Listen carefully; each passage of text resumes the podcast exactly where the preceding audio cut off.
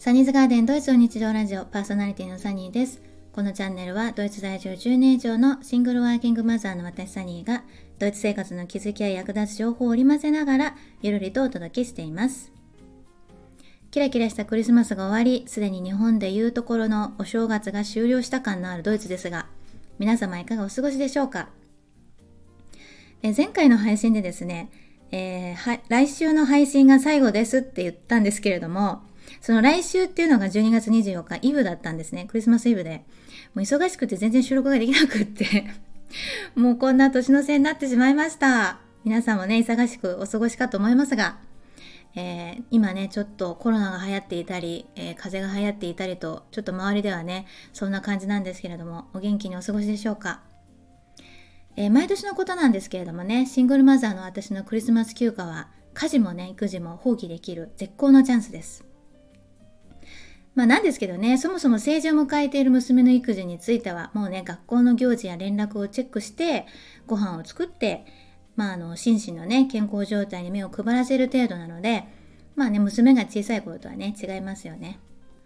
そう、去年はね、クリスマスの前だったかなちょっとかかってたかなあの、インフルエンザでね、あの、インフルエンザだったと思うんですけど、あの、ドイツのドクターってインフルエンザっていうなんかこう判断をしてくれなくて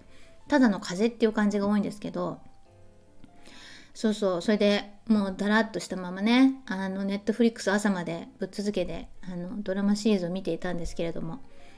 あのやっぱね20代30代の時と違うので目に見えてね肌や体調に影響するので今年はねもうやめました。はい。ということでね今年のクリスマスはあの娘のおじいちゃんおばあちゃんに会いに行ったりしてちょっとねまたあのもうすでにご高齢なので結構老いが進んでるなーなんて感じでねちょっと目頭が熱くなったりしたんですけれどもはいあとまあ1年にね一度会うか会わないかのね元夫もそこにいたので、まあ、緊急報告をしながらね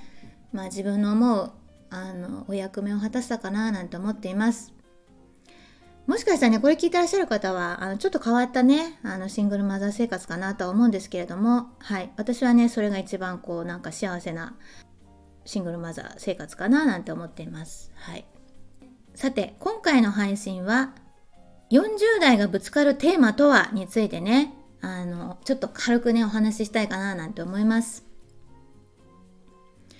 えー、このクリスマスにね、過去12年を振り返る機会が、あの、不意に訪れたんですね。で、まあ、馬車馬のようにね、働きまくった30代だったんですけれども、私の場合。で、40代になって落ち着きを取り戻しつつある、まあ、今40代前半を迎えているわけなんですけれども、ドイツでのシングルマザー生活と個人事業主キャリアで、自分では計り知れないね、こう価値ある経験を積めたんじゃないかななんて思えるようになりましたあの子育て中とかめちゃくちゃ働いてる時って全く気がつかないんですけれども今の自分があるのは過去15年の一日一日の積み重ねだったななんてねしみじみとしました。ドイツにおいての日本人のシングルマザーの方も10年前に比べて増えている体感があります。って言ってもあの当時からねすでに情報発信されていらっしゃる方はいたんですけれども私のようにねドイツ人と国際離婚してその後ドイツ移住されてあの定住されているっていう方はねほとんどいらっしゃらなかったですね。おそらく皆無でした。あの今でもね自分と同じような状況の方にはお会いしてないんですけれどもあの最近ね私と同年代の方々からのねあのご相談が増えてきたかなっていう印象があります。まあ、それぞれにね置かれている状況が全く違うんですけれどもどうやらね私のような存在そのものが彼女たちの勇気づけになっているようでしてちょっとね感慨深いものがありました。本当にねこう渦中にいる時は脇目も振らずにただひたすら自分の手に入れたい生活環境を目標にあの結構突っ走ってきたっていうのもあって身近にねこう幸せな、えー、シングルマザーライフというかあの国際離婚してらっしゃるっていう方のロールモデルをね探す暇がなかったんですよね。でそもそも私は早くに子供産んでるので同年代にね同じ環境の方がいなかったんですね。ドイツでの個人事業主キャリアにおいても約10年継続して経験を積んでいるんですが、まあ、過去にはね法に触れる被害に遭ったこともありましたね。まあ、それは完全に私が被害者だったんですけれどもうん、あとチーム構築に失敗したこともあるし結構ね失敗は数えきれないほどしています。ただ今なおその行動の原動力になっているのは失敗から必ず学べることがあって自己成長につながるって分かっているからなんですね。なのであのドイツでね結構あの理不尽な対応をされることがまあまああるんですけどもうね今ではね鉄のハートで跳ね返してしれっとね業務遂行に持っていく能力も失われました。でもね子育て卒業を目前に控えてこうはたとね立ち止まったわけなんですよ。そうそれはね私はこの経験を世の中に還元しているのかなって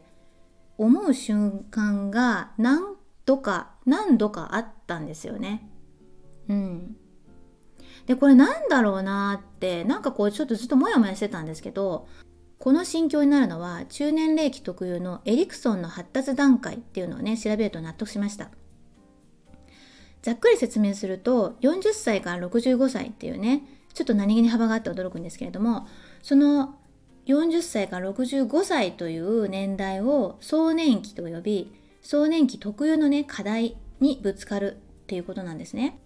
で、えー、ココイロさんというね、えー、サイトを参考にちょっとあの引用しますとですね。エリクソンによると壮年期のテーマとなる克服すべき心理社会的危機はジェネラティビティ対停滞スタグネーションだと言います。ジェネラティビティとはエリクソンが作った造語ですが子供を育てたり職場で次世代のために貢献するなど次世代育成能力という意味があります。自分の子供や若い世代に対して世話をすることで生きがいを感じるのが壮年期のテーマとなります。しかし一方で常に自分のことだけ考えている状態にある場合は停滞となり次世代に対して何も残すことができずに停滞していると感じてしまうと壮年期の後の老年期に影響すると言います。停滞ってあの滞るっていう意味ですね。滞ってそこに止まってしまう。つまりこの壮年期っていうのはあの、まあ、自分がそれまでに経験してきたことをこう次世代というか、まあ、後後輩後輩だったりとかまあその次の世代を担う若者たちにこう何て言うのかな教えたいというか、えー、還元したいというか、えーまあ、次世代の人たちを育てたい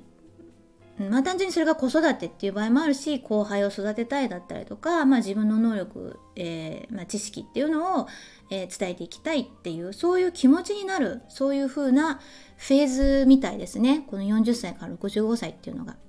はいでこの40代から始まる壮年期の課題を自分なりに納得のいくものにできればその後65歳以降に来る老年期を豊かなものにできるそうです。えちなみにこのエリクソンとは発達心理学者です。1902年、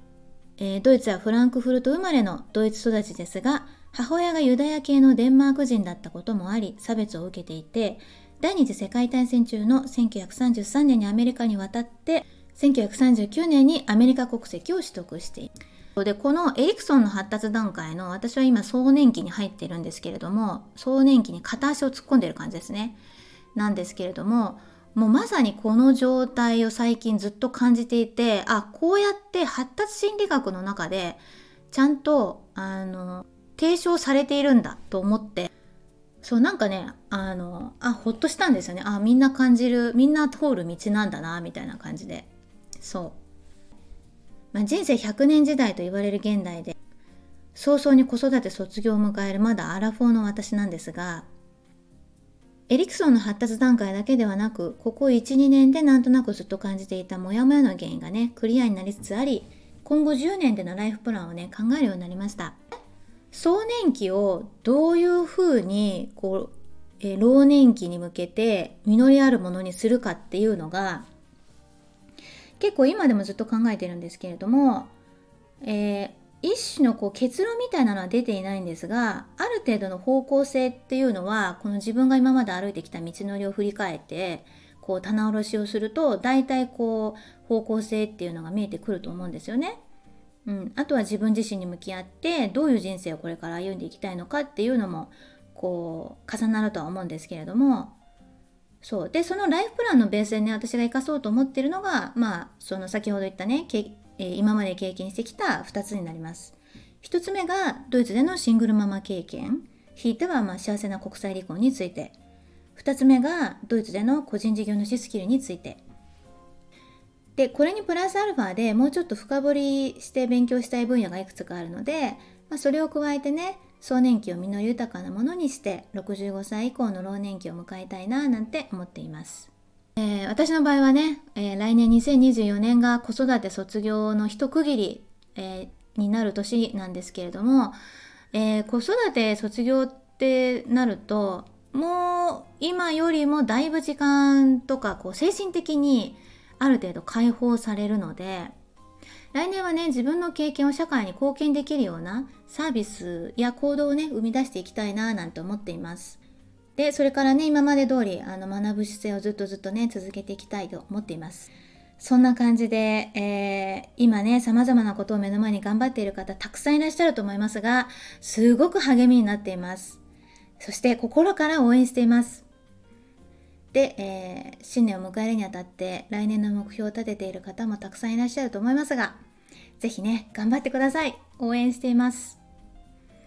ちょっとね、サクッとしすぎたシェアかもしれませんが、もしね、ご要望等があれば、ぜひね、あのー、ブログからでも、えー、インスタからでもね、メッセージをいただけると嬉しいです。今週もここまでお聴きいただきありがとうございました。それでは皆様、良いお年を。Einen guten Rutsch. Tschüss.